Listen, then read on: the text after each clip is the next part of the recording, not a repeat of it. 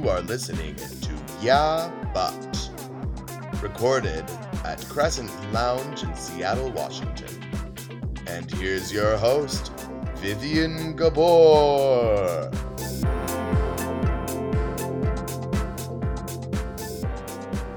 And I mean, like putting voices in in your work is really important because it was one of my interview questions when I was interviewing for the UW program was um, they were asking me about what I think is important as a director, and I say, well, I think it's important that as a director, I'm able to put my viewpoint, my voice Mhm. into a work as and hold the original author's voice Yeah. and have them be in the same conversation and move a topic Mhm. forward. And it was interesting because I think UW, the people who I interviewed with, did this very purposefully. They were debating me to see if I was really standing by what I said and why I said it. And they were like, "So what do you mean? eh, Are you saying a director's viewpoint that is invisible to the audience is not a valid show?" And I said. I, I actually think so.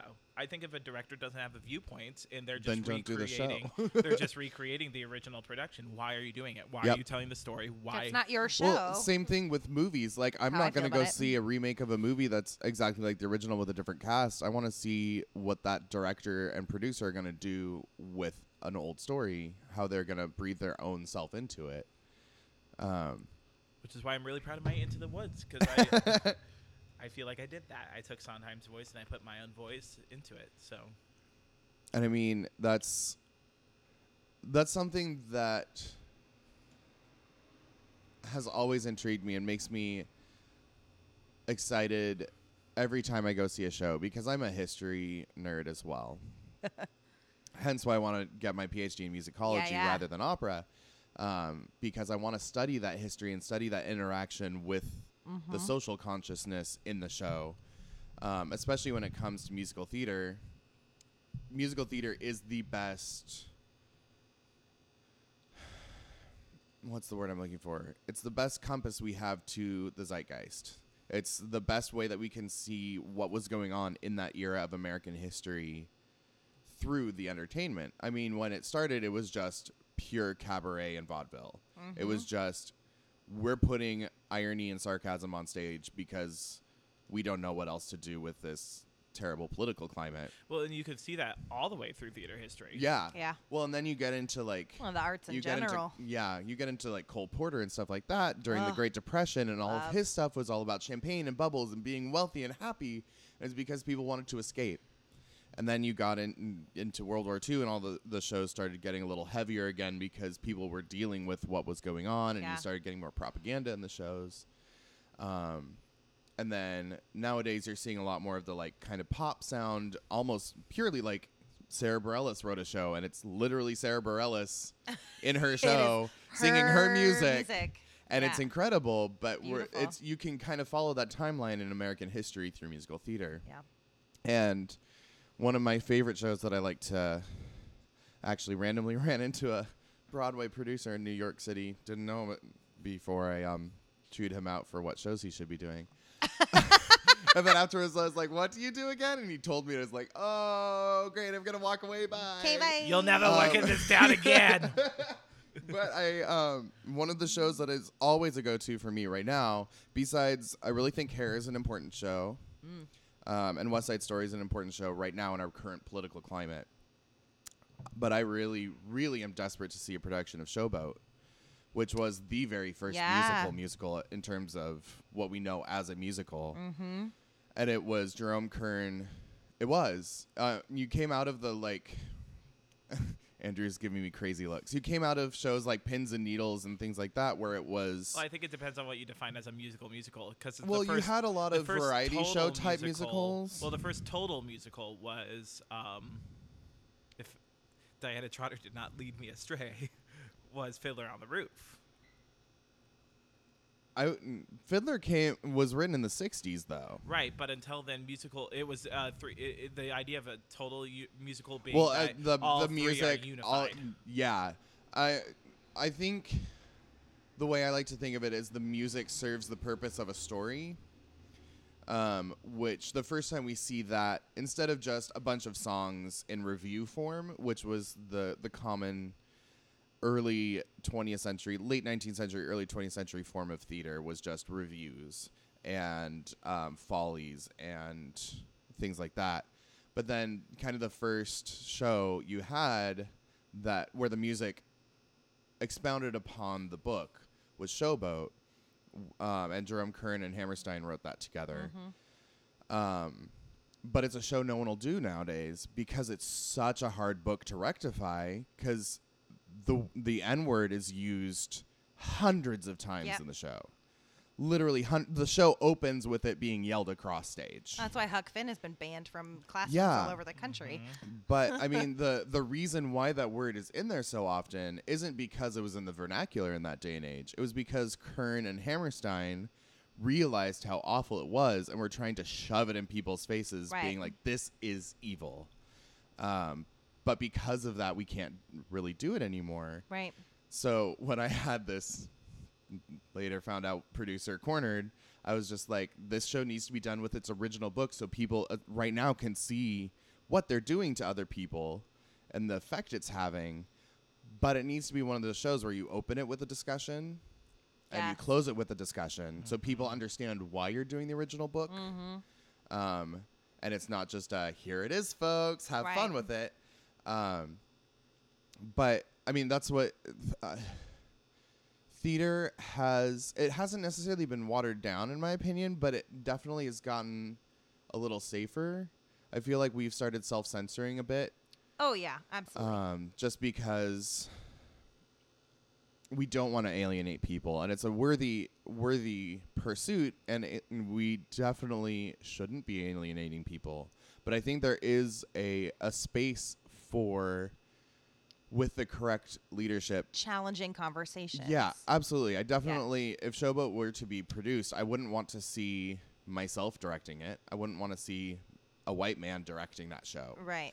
I would want to see a person of color, a female, a, um, a much more diverse production team on that show Mm-hmm. who could bring their experiences to it and make it a much more vivid production nowadays. For the record, I just looked it up and I g- switched up some terms in my head. The first, yeah, the first musical to completely integrate everything was Showboat, and Thank the you. f- m- first modern, the first, modern, modern Yes. musical. Yeah, yeah. Uh, the only work. reason I Alright. knew that was because that was one of my exit interviews for my master's. Was Yeah. what you're in Pocatello, Idaho? Would you music direct a production of Showboat? If so, how? I was like, uh, first off, no, not there. It's 11 a.m. I'm sorry, Not I'm in not perfect. Idaho. what? what? I expect you to be perfect at all times, Andrew. I'm sorry. Oh, I'm I gonna go. don't know what's happening anymore. Can I come die behind the bar? No, No, okay. we don't need that kind of obstruction Listen. back there. You can die That's a health code stage. violation, and there's like a lot of paperwork. And paperwork let's to make it do a with performance art piece. dead bodies. Yes, we'll just have you laying here dead, and I'll just walk over you in heels. Yeah. It'll be great. Perfect. We'll film it and blast it up on a billboard somewhere. It will call it hemorrhoids. We'll call it Larry. Is that what you said? Oh, inside joke. Oh my god. Cutting that.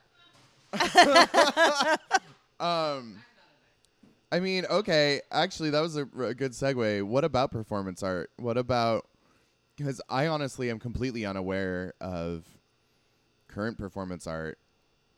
Um, other than drag, I mean, I would consider drag a Oh, performance 100%. art. Absolutely. but it's a very specific type that's used in very specific places um, that's starting to branch out like we're, we're seeing like drag queens reading books in, in libraries which apparently is the most offensive thing ever thanks Naturally. conservatives oh yeah it was great um, and we're, we're seeing some of that but in general like w- i i'm not seeing anything like commedia or mime troupe kind of stuff anymore Well, it's because we see a modern shift in performance art. Like the modern com- media is improv. You know, you look at improv teams, you look at Second Yeah. Sto- uh, City, you look at Upright Citizens Brigade, you look at uh, Unexpected Productions in downtown Seattle. They're all SNL. doing Yeah. yeah SNL.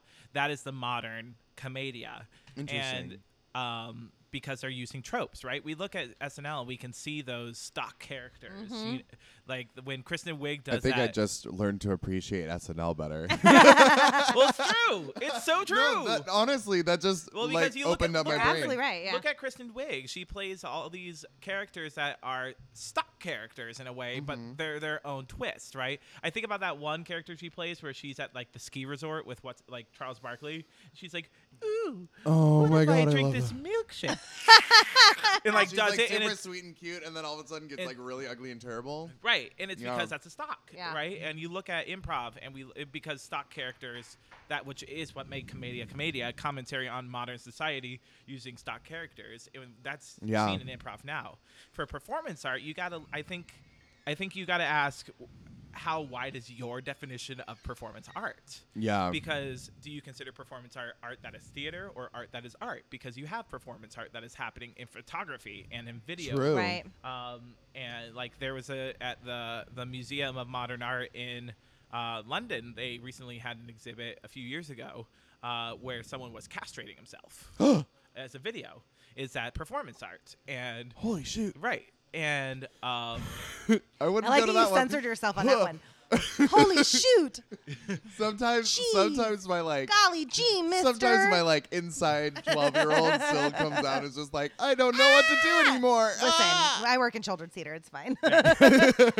uh, and so you look at performance art now, and you got to you look at you ask that question, and um, I see performance art being done all over the place because I think um, I think you look at schools that are doing commentary on the shooting that just happened. Like they're creating performance art in a way. They're doing their photography and they're doing it on social media, Yeah. Instagram, and you look at uh, things like Reboot Theater.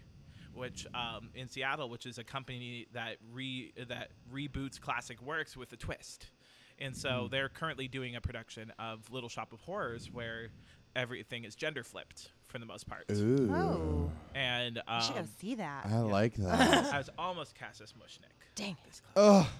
Um, See, I'd want to be Audrey too. i- well, they cast That's my well because they cast uh, goal. but it's a Rose Lee soprano.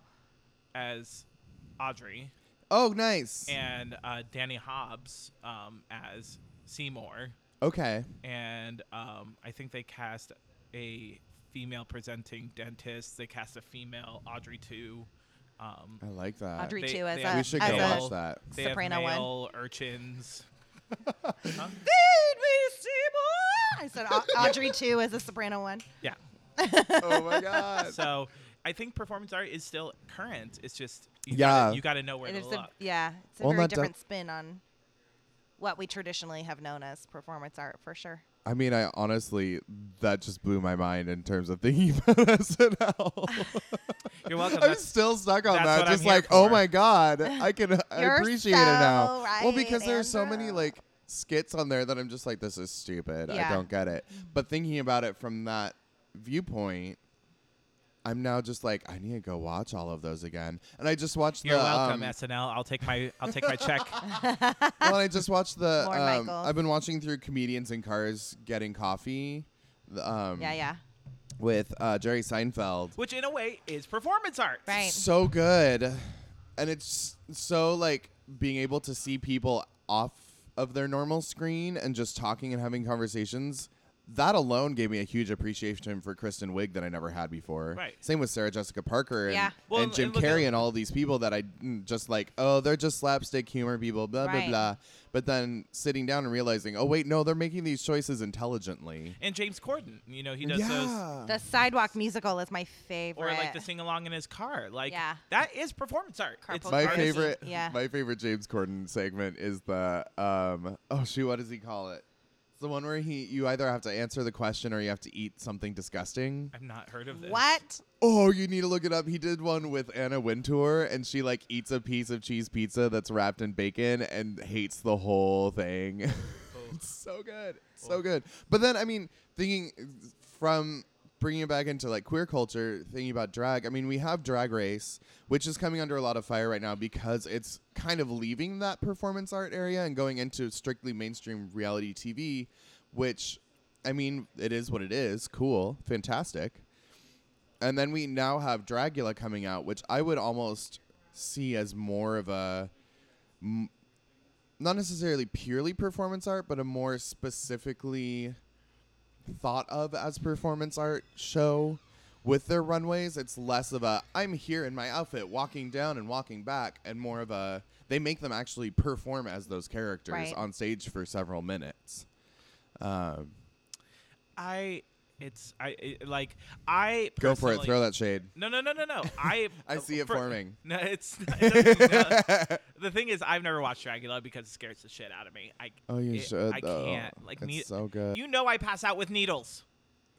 You s- just skip the just skip the extermination rounds. Um, but I I think about how I think there's this weird cultural categorizational that's happening where we have to categorize everything like this is performance art this is not this is mainstream this Yeah. is original work this is children's theater it's like why can't I, like i don't want to be like the Why the, do we have to name everything? the can't let's all get along and hold be- hands and sing kumbaya of art but why can't with all- but why can't we with with such the fire and the attack happening on the National Endowment of the Arts and with the attack that's happening on arts in our culture in general why do we have to be mm-hmm. divisive about it Yeah. Right? why can't RuPaul's Drag Race, even though it is going mainstream, still be performance art. I'm not saying that you said Yeah, it no, no, wasn't. yeah. But like, there are people who are saying like, "Oh, I can't support drag anymore because it's Drag Race anymore because of what Ru said on Instagram, which we all know was a political stunt to get more attention for his next season." And it's just,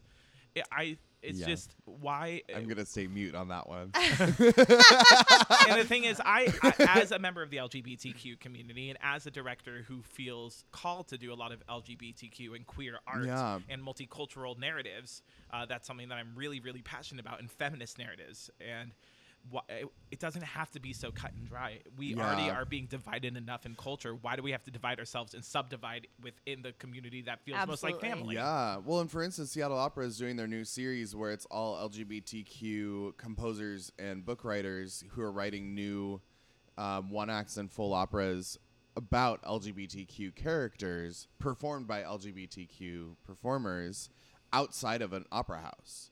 Like they're in other Right. random places, and it's so cool and so exciting to see the the art itself morphing and changing and being able to adapt to its new and becoming that much more accessible too to to yeah folks that going to the opera is scary. It, it can be, you know, and It arts in, the arts in Oh general gosh. are it's it's hard to if you if you're not already part of the community, it can be very intimidating to try and Oh, yeah. explore oh, any Oh, of the arts really, but opera especially for for me has always been kind of the most opera intimidating to dive scary. into for sure. I mean, I, the the first time I went to the Ring Cycle, first off, operas are long. Yeah. Although I will say, for most operas, when people bring that up, I'm like, "Did you w- sit through the entirety of Return to the King? you can sit through an opera because you get a break." But like, you get the Ring Cycle, which is four operas, the shortest of which is two and a half hours, Right. the longest of which is five and a half hours. I had trouble sitting through it, and that's what I do. Um, but it's it's such an environment where you sit there, and if you move and make too much noise, you will be escorted out and not allowed back in. There was a guy two rows in front of me whose phone went off during one of the shows. I think it was during the second of the four. He was escorted out, and his tickets were canceled for the next two shows Wow. like opera can be very intimidating Right. but that's why like the metropolitan opera started doing their simulcasts Yeah. so you can go see operas in a movie theater and Yeah. eat popcorn and candy and and talk and do whatever and see renee fleming during the break interviewing performers so it's a lot more relaxed and Yeah. it's a lot less It's more accessible. scary yeah it's a lot more accessible um i just i, I want to walk around and see a group on the street corner going at it that's like in my mind i just i wish i was in renaissance italy where i'm just If someone like took there is that- literally but someone on can we that talk street about corner that stabbing sound a- bite? a- I See want to someone go on the down on the street corner, and corner see someone going, going at, at it. i mean i do that anyway but then go do that. Like that's the thing I would say. Like my biggest encouragement for artists is like be the art that you Go. want to see in the Yeah. world. Like if you want to see people going at it on the corner doing opera, like go do opera on the Make corner it going at happen. it. yeah Who's gonna stop you? Right. i mean besides needing a permit in certain places but You only need a permit if you're making money. But money. I mean, if that's the case, then I don't need a permit for anything anymore. Oh, Ouch. welcome to the arts.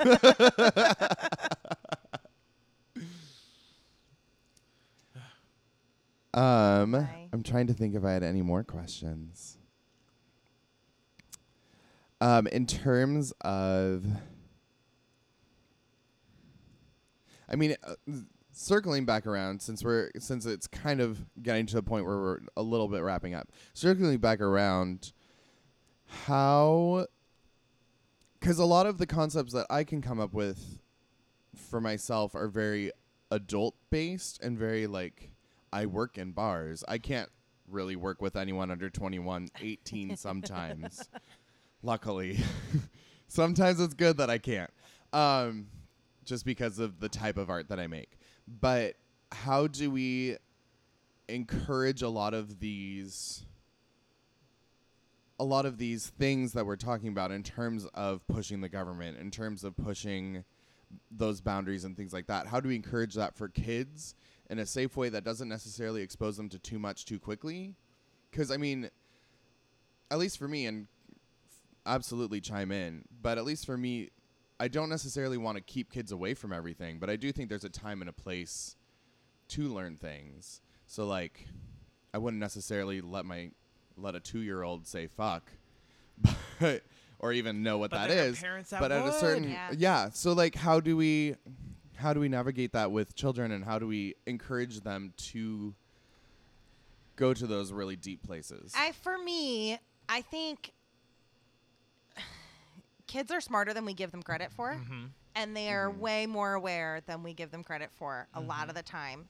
Um, I children's theater tends to be afraid of tackling um, mature content with kids in general. Uh, the company I worked for worked with back in Missouri. Um, we did Spring Awakening with high school and high school and college students, and there's a lot of a lot of controversial content yeah. in that show. Absolutely, it's like there's a new Rent high school edition that uh, Seattle Children's Theater is doing. It's one of their summer summer. is camp. that the one where they take out Summer HIV and put it in something else? I'm not sure. that I haven't read the really The rumor script. I heard was that they replaced it with diabetes. Oh my god, why?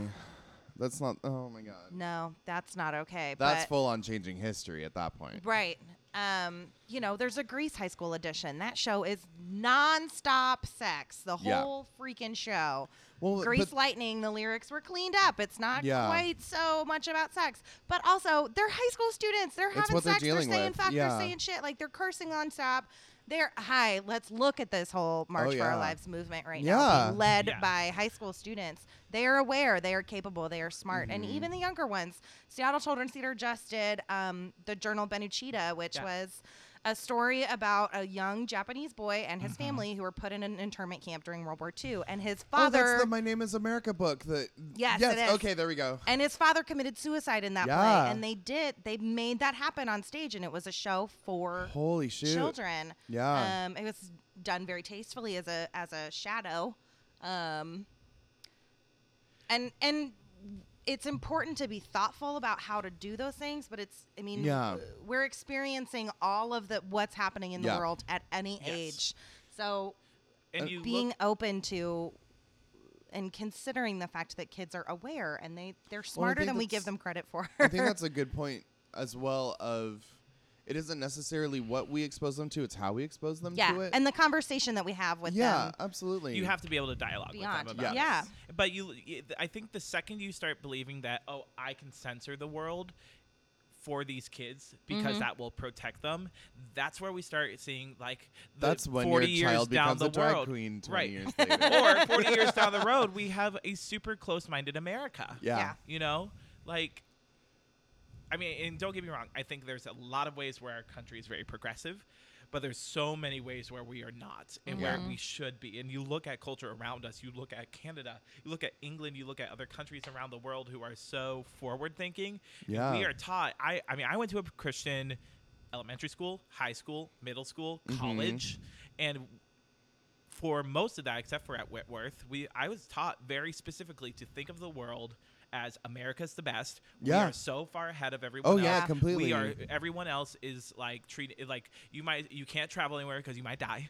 And the thing Yeah. is is that it's so not that way. We are so far behind. Oh, and I yeah. think the Yeah. second you start believing that you can censor the world around a child to make it safe, we start creating a culture of my way is, is the only way. yeah. And so I wonder if like a lot of the people that support Trump right now or in our culture that if they had the opportunity to have those conversations that are difficult At a younger age. Yeah, absolutely. and Yeah. you can't fool yourself. You just can't. No. Well, I we, mean, and when will you want to expose your kids and encourage a conversation that pro- is progressive and helpful, Yeah. rather than trying to blind them from it. Yep. well, and there's a um, Chelsea Handler did a docu series on Netflix called Chelsea Does, Mm-hmm. and one of them was Chelsea Does Racism, and she went to I think it was Alabama, and there was there were two barbecues, one on either side of the street. One was a, a black church, and one was a white church, and she went and talked to both of them about racism and slavery, and when she was talking to the white people, it wasn't necessarily that they were specifically trying to be hateful. What she found out was they were just completely ignorant. Yeah. Mhm. Like no one had taught them about it and had in fact been teaching them the opposite and they never had reason to question it. And that's what theater and the arts are for is to ask those questions that no one else is asking. And to have the conversations that are hard. Yeah. Absolutely. like I mean, in uh, my Into the Woods, we had some good conversations with my cast because Mhm. yes, Into the Woods is about sex. Like you have to talk about it. Yeah. And we talked about we had a really good discussion about consent. Mm-hmm. We had a really good conversation about feminism. We had a really good conversation about um, misogynistic theory in uh, roles of leadership. Um, i- and like the important thing is we are willing to have those conversations. Yeah. And I think to answer the question you asked originally with how do we do this with kids that are maybe too young to have these conversations, you don't want to overexpose them. I would say as teaching artists, we have to allow ourselves to be artists that encourage conversation and are open to it and create an environment where if like you have a question, hey, let's talk about it. But you don't have to go in and be the the the patriot or the the martyr of Right. modern issues and be like, today I don't care that we're doing Seussical the musical. We're going to talk about racism. Yeah. we're going to talk about it really explicitly. Yeah. Or but then in the same in the same sense, if you were doing Seussical and so and your Horton came to you and was like, "What is a person to person, no matter how small? What does that mean in terms of the show and like the original author?" And And I would like, turn it right back at them and be like, what do What you do you think, think? it "Yeah, means? exactly." Let's talk about it. Right. Absolutely. What's the problem with this play? Oh, the sour kangaroo and the entire world is is bullying Horton because they don't see what he sees. Yeah. And he's trying to do what he thinks is right. And now, I I'm mean- not going to go into a Seussical where I'll be like, let's talk about rape. And Right. like, yeah. You're not going to do that, but you can have those healthy conversations that help students. Well, and I even remember like growing up. I grew up with a Jewish mother and a Presbyterian father, and my mom would not watch any movies about the Holocaust. It just was it was a moot point. Like she just didn't want to be there. Like I don't have family on my grandma's side because they all died in Treblinka. Wow. Um, so we just didn't talk about it. But we did go to plays about it, which was uh, like thinking about it now is a very interesting thing because, and it goes back to that idea of conversation because with a movie you can't have that. Right. A movie is a very presentational. This is this. This is what we're showing you. Versus like we went to Seattle Children's Theater a lot. We had season tickets, and they would do things like Number the Stars and Diary of Anne Frank Frank. and things like that, where the the actors themselves would then come out on stage afterwards, and you have all of these kids from birth on up sitting in the audience saying, "What the fuck did I just watch?" Like, why is this a like thing? And exactly like that. What the fuck? What the did I just fuck? watch? and having the person playing Anne Frank standing there being like, "This is what she was going through. She Right. was your age." Right. and she was dealing with this. I mean, although we now know a lot more about that, that book and how it was published and how much of it is actually her, but But it's still an important story. And, Yeah, and an absolutely. important conversation to have. and it's so much easier. There's goes my pen. Um, it's a, a much easier conversation to have when there are people physically there Yeah. presenting that art. right. And I think that's what kids need. they need the theater They need it. So much. They need the theater. They need visual arts. They need to be able to. They need they need to be able to write what they need. Yeah. They need to be able to rip up paper when they need to rip up paper and throw oh paint god, at a I canvas. I could go off so hard on a tangent about paper. Do you know schools do not like they don't do homework like normal anymore. They do it on the computer. I was doing an after school class. but you don't I'd be- learn as well. I know. And I was like, I was doing an after school class, and I'd be like, hey, students, get a piece of paper and a pencil. And they'd be like, We we, don't, don't have carry that with us because all our homework's online now. And I'm like, ah, Um, excuse me. yeah, sorry. Like they've done Huge so many. tangents. They've no, that's fine. They've done so many so studies. many studies about well, how especially like I technology have I interferes have with this your yellow learning. pad in front of me, and the reason they make pads yellow is because they've shown that colored paper helps you remember things better than just plain white paper. yeah. Like using as many physical and visual cues as possible will help you maintain information. Which again goes back to why theater is important because if you're seeing it happen right in front of you, you're going to retain that information and that lesson so much more easily than oh Netflix is on in the background. Oi. Yay. Mm-hmm. This has been heavy. This is the heaviest one so far. Oh boy, how can we lighten it up right now? Most Let's- embarrassing theater stories. Let's go. Ooh, yes, let's do that. I want to hear them. Ooh, embarrassing theater stories. I have them because they happen a lot to me. I'm ready to go. I have I have two good ones. Okay, Okay, I'm uh, ready. You okay, go first, Andrew. Okay, uh, I have a few, so I'll start with one. Um, so to set the scene, this was in high school, sophomore year. 'Kay. We were doing Guys and Dolls. Yes. Oh God. As And- every high school does. Right. And I Sorry about was it. in the show as a featured dancer, a gambler, a Cuban dancer, and um, a Salvation Army member. And so I was in every dance number.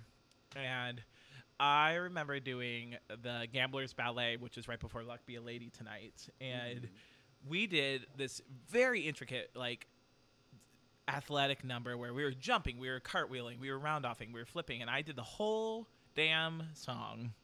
And on the last beat, I go into like a lunge as our final pose. Did you split And- your pants? And I it, literally, I was like, da da da da da. That's what my rip. story was like. And no. and my pants split right up the center, and, and I, we're in the we're in the sewer of the show, and I was like, I'm a gonna leave. because I was just- Done with this thing. Well, and I was like, I'm an I'm an ensemble member. I'm a I'm gonna just walk through this pipe, and I'm out, and I go off stage. So I d- change pants, and I go back on to uh, go back to the person. I go to the customer. I'm like, ah, I ripped my pants, fix them, ah! and I went and put on my other pants to go on for the next number that I was in, which was sit down, you're rocking the boat, which was a top stu- a tap stomp number Yep. Uh huh. and we're doing the number and I go to do this move and it's like a, it's a pat pat and then you pat your chest, you pat your knees and you go down to the floor, Uh-huh. jump up and clap. And I did that move and it was like ba da da da da da rip. and I was like, motherfucker. You ripped two pairs of In the pants in same one That's called performance. that's called you were dancing too much and your butt grew. I know. Girl, I have a good butt. Uh, You're And- doing enough squats. So there. then I, I, I got That up and I was is like I was like magnificent. I'm gonna leave. oh my god. so I just Bye-bye. walked off stage, and it, the next thing I could do was the curtain call, and the only pair of pants I had left were the khakis from the Cuban dance number. So I'm wearing on top of my upper part a tux with khakis, Perfect. like the little gay boy I was. Although I wasn't. Oh out my then. God. Uh, Yo, that's but another still. podcast sometime. Um, is but I brought my Yeah. other pair of magical. pants to the costumer, and she's like, What the hell are you For doing real? today? I'm like, I'm sorry, I don't, I, I can't help. it's not my fault. So better seams. Oh Give me my bigger pants. I've got a big butt, okay? Listen. Learn how to make pants for big butts. That is so funny. That's one. I so nothing really embarrasses me. Like I, I'm, I've never We been all say easily that, but it's not true. You know, there's one or two moments. I'm gonna tell a really good story, Okay, which good. is not a performance story. It's a rehearsal story. that works. Um, so I here's my other fun fact. My family talks about poop a lot. Good. Um, it's because when my parents got divorced, I was super constipated for like an entire year, and so every time we sat down, I know. Psychosomatic, but it's hilarious. I know. Well, every time we sat down to dinner, it was like, "Oh my God, Corey, have you pooped today?" and it was like, "You went get a cookie if you period of poop." my life too. You know, so there was a whole period of time where we just talked about poop at the dinner table, and Mm-hmm. so it's kind of become my life. Um, anyway, so I'm at rehearsal for what show was it? I think it was Hairspray. Yeah. It might have been the Great American Trailer Park musical, which is the funniest fucking thing. I don't know that one. You have to find it because, like, anywhere, it is hilarious. Um, but anyway, I think it was hairspray. I had to poop, so I went to the bathroom and I went poop. And the entire, like, tw- 20 minutes later, we're all on stage rehearsing a dance number. And the entire, one of the, I think it was our director, was like, who took a shit? and like, the whole, we had to clear the building out because my shit smelled Oh so my bad. God. It stunk the entire building up. oh no. You're welcome. So funny poop story. I love I'm. Funny again not story. embarrassed Yeah. about that. Like everybody poops. It's fine. My sister one time said, "Nope, this was me." She had a toy of some sort, and she's like, "Why does it have a hole in its butt?" And I said, "Abby, everybody has a hole in their butt." so, you know, everybody poops. Everybody's got a hole in their butt, Oh my and it's God. practical. It's fine. That's so good. I mean, my story is also a pants ripping story. But that's because Yay. I was a fat kid. and okay, so it was in Seussical the musical. Mm-hmm. I was Horton the elephant.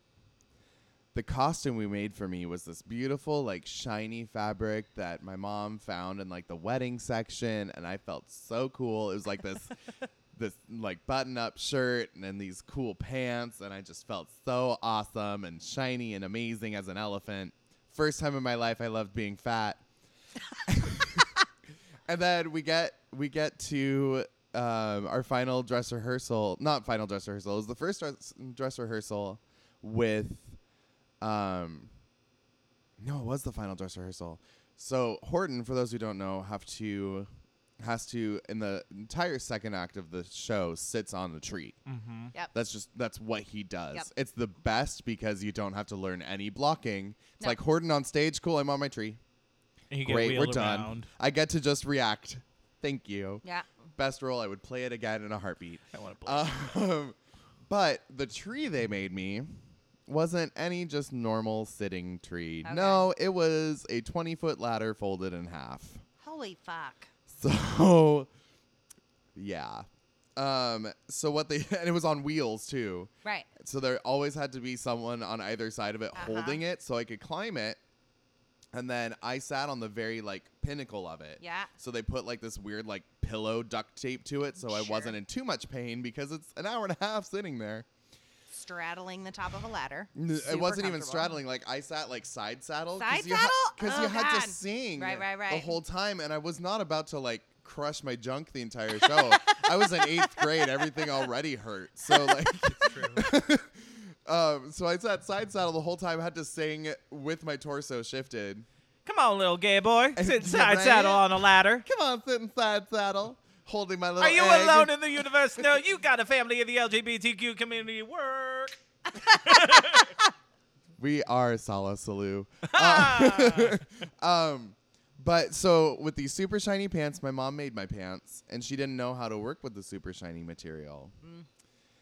She also had just gotten me cool new boxers that were SpongeBob SquarePants boxers, and I felt so cool because they were my first pair of boxers. So I wore them that day um, to our final dress, and our final dress was an invited dress rehearsal with the cast of Seussical from Bothell High School because we had a good relationship with them and they were doing the same show at the same time. So they were like, we're going to come see you. And then we went and saw them. I get up there. Horton gets on the tree at the very end of the first act. I sit down, the entire back seam of my pants. Curtain closes. I didn't realize it. Curtain closes. The one of the hunters is standing there holding the ladder, pokes me with her gun, and is like, "SpongeBob showing Horton." like what? And I like Oh my god. basically jump the 10 feet eighth off of the ladder, run to the bathroom and look, and the entire back seam had ripped out. Oh no. So I run into the back room, I change into jeans. And then the truly embarrassing part Find of that, because gaff that, like, I didn't work, realize. sister. Well, I, yeah, I didn't realize what had happened. The moment. actual embarrassing part was at the end of the show. Um, the end of the rehearsal, the entire cast sat on the edge of the stage, and we had this fun like conversation with Bothell High about their production. First question out of any of their mouths was they raised their hand and were like, "Why did Horton change pants for the second half of the show?" and my director wasn't about to say anything 'cause she knew it would be embarrassing. I would have totally. My Bitch, my pants split. my Gertrude was sitting right next to me, And she said it? and she goes, "Cause he ripped his pants," and the entire room started laughing at me, and I just wanted to run into. But not only did it happen that one time, it happened every single show. Oh, oh my god. You'd think we would have learned and just gotten me new pants. Nope. Anyway, that was our embarrassing stories, and I think there's other ones. the microphones are start to And starting my to other to really leap. good one is I was playing Maureen in Rent. Yes. and I was doing Over the Moon, and the whole ensemble for the show would like time their costume changes through the course of that song because it was just the principals that were on stage for the number, and I skipped somehow half of the song, and I had no idea in the moment that I that it happened. been there. Um, so I'm just going along doing my thing. Apparently skipped half the song. It wasn't until like three hours after the show closed that one of my cast members was like, "Hey, what happened in Over the Moon tonight?" And I'm like, "The fuck are you talking about?" They're like, "Dude, you skipped half the song." I'm like, "What?" They're like, "Yeah." All of a sudden, we were like. Shit! There were just clothes flying all over the place backstage because I fast forwarded through the song. apparently. Yeah, Apparently, that was me every night in Midsummer Night's Dream because I was Oberon. Yeah. Oh, And every single Yeah. one of his monologues is just a list of flowers Yeah, or a yeah. list of animals. And I would inevitably forget 20 of them. Yeah. Yep. So I'd just For be like, sure. Puck would be on stage with me and everyone else is doing their changes. And I'm just like, be it Pard or Bear or, hey, look, it's Lysander. he would be like, no. I, I I think forgetting lines is one of the funniest things. Yeah. I was when I was touring around with Missoula Children's Theater. Come on, um, MCT. I know. Come on, come on, little red truck. Um, one of my favorite things, was, one of my favorite memories, I should say, of skipping lines, was when I was in Secret Garden, and we are doing the show, and in Secret Garden, our role is like the detective, literally a device to just narrate the story. Yeah. Like we play no other function than just to help the story move forward. And we are doing. It was in the middle of the scene where I have no lines and suddenly my brain was like It's your turn!" it was like it's your turn say something not words just say something so in the middle of one of the kids lines i just look i'm doodling on my pad because it, uh, it's like the 40th time i've done this show and i literally just look up and go.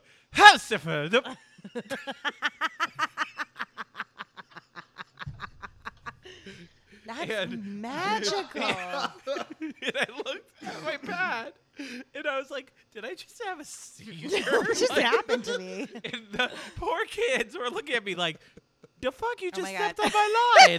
Um, excuse me. and I was just like, "Just keep, just keep." it's just keep fine. It's totally fine. And I was just, Totally fine. I just will Oh my forever God. laugh at that just because it was like, say something, not words, just anything. Make some noise. Oh my god, that's so funny. I was in Tartuffe in high school, and I played the the officer that comes and essentially tells the family that they have to get out of their house by the end Uh-huh. of the day. But I did it like a cracked out drag queen. so I had like huge hair, lipstick all over my face. And I just came out with this like creepy serial killer smile on my face. And I just stood there for a minute, just staring at everyone. My mom and my best friend are sitting next to each other in the audience. And both of them simultaneously just apparently are in a silent giggle fit because no one's making any noise in the house. And they both go simultaneously from their silent giggle fit, and then the whole room erupts again, and I'm still standing there with my creepy serial killer smile on, in my like fully beveled yes. I- psycho beauty queen pose. I just remember a story from hay fever in college. Oh my god. And do you I remember rem- this story with? Uh, N- I don't remember Christina? anything. I Oh my god. I fell asleep. okay. Well, thanks, friend. Um, so to be fair, there were other shows that year that were a whole lot better. Thank you. that you were more of a starring role in. Thank you. Uh, but hay fever during our final dress rehearsal, I remember there's the last scene with all the guests, and I was one of the guests, and Christina, um, I can't remember her last name. Anyway, Christina was in it with me, and the two other guests were on stage, and we're supposed to be having this dinner. And the, for those of you who don't know, Hay Fever is a upper class British comedy by Noel Coward. So we're all saying these lines that are very high English, like, "Oh, it's positively maddening how this woman would treat us," and so that was our basically the language of the play, and that was Christina's line. She basically had to say something to the effect of like, "It's positively maddening that they would treat us like this. The way Judith has been speaking to us is positively revolting," and like something to that effect. I don't know her lines because they were my lines. And the thing is, is that we're sitting around the table doing the breakfast scene, and Christina gets she fumbles over her line, and just in the middle of her line, just suddenly she's like, "It's positively maddening that Civ, Civ girl be cray." and it gets better. So she says, "Girl be cray." The other three guests look at her, and we're all like, The fuck? so we're all trying not to laugh as we're eating these mashed potatoes, you know, th- that are cold, mind Right. you. Oh. And so we're all like dying. And the four of us walk off stage at the end of the scene, and we we all turn to Christina. And we're like, "What the fuck was that?" and she was like, "I don't know what you're talking about. I did the scene perfectly." And we all just were like, Blackout Girl? moment. That's what happened in my. no and and so we get to the end of rehearsal and we go to the notes section where Diana Trotter goes and sits on the edge of the stage and she looks at Christina and you know Diana Trotter she Oh, has yeah. that look She has she, that look. Oh, she just God. looks right at her and she says never again and Christina was like what I was fine I don't we- know what you're talking about. but all eight of us in the cast were like, no. Bitch, you said girl, Girl be be cray cray. in the middle of a 1920s British comedy. and so we did not let her live this down. Anytime we saw No, her from across campus, like. I would be standing in front of Weyerhaeuser, I would see Christina in front of the theater, and from across campus, me and Preston would stand there and we just yell, "Girl, be cray!" And she'd be like, "Fuck off!" Oh, my favorite Perfect. moment like that was when I was in Your Good Man Charlie Brown, and I was Charlie, and it was at the Bathhouse Theater on Green Lake. Which, if you haven't been there, is this really tiny little theater. It's brilliant. It maybe seats hundred people at most. Super tiny.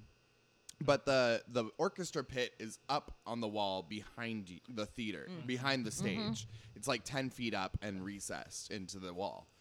Um, and in order to get from one one side of the stage to the other backstage, you have to go up a flight of stairs, across behind the the um, orchestra pit, down another set of stairs, and you're on the other side of the stage.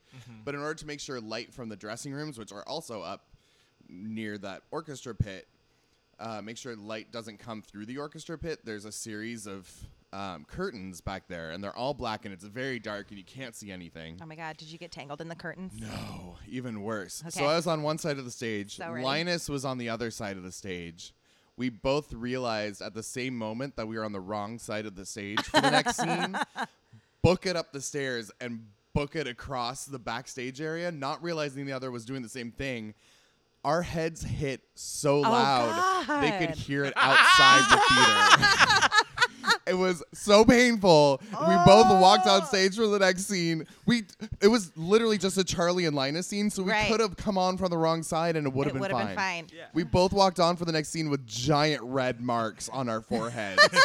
hey Charlie Just Brown, like, hey Charlie Brown, how's your head? "Hey." No complaints yet. There it is. There it is. Oh! Theater where we come together with I embarrassing also had a stories. huge crush on that Linus, but that's another story for another time. Oh, can we do a podcast about first crushes? Ooh, we should at some point. There should be. I have a lot of plans for lots of different ones. I want to be on another. This was fun. This was yeah. fun. All right. Well, thank you for tuning in. This has been a yeah, but um, make sure. Um, make sure to go on to iTunes or Google Play and rate, review, and subscribe um, because that's how we get up in the rankings and share the fuck out of us. Um, if you would like to follow us on Instagram, on Facebook, we're at Yeah But Podcast on both. Um, if you want to buy my merch, I'm on dragqueenmerch.com. Also, check out Studio East. That's studio-east.org. Ooh, ooh. Um, and find out all of that cool stuff going on over there and go see their shows. Yeah. Thank you, Corey and Andrew. Thank you. Thank you. And we will see you all next time. Bye. Bye. Thank you for listening to Yeah But with Vivian Gabor. Tune in next week, same place, same time.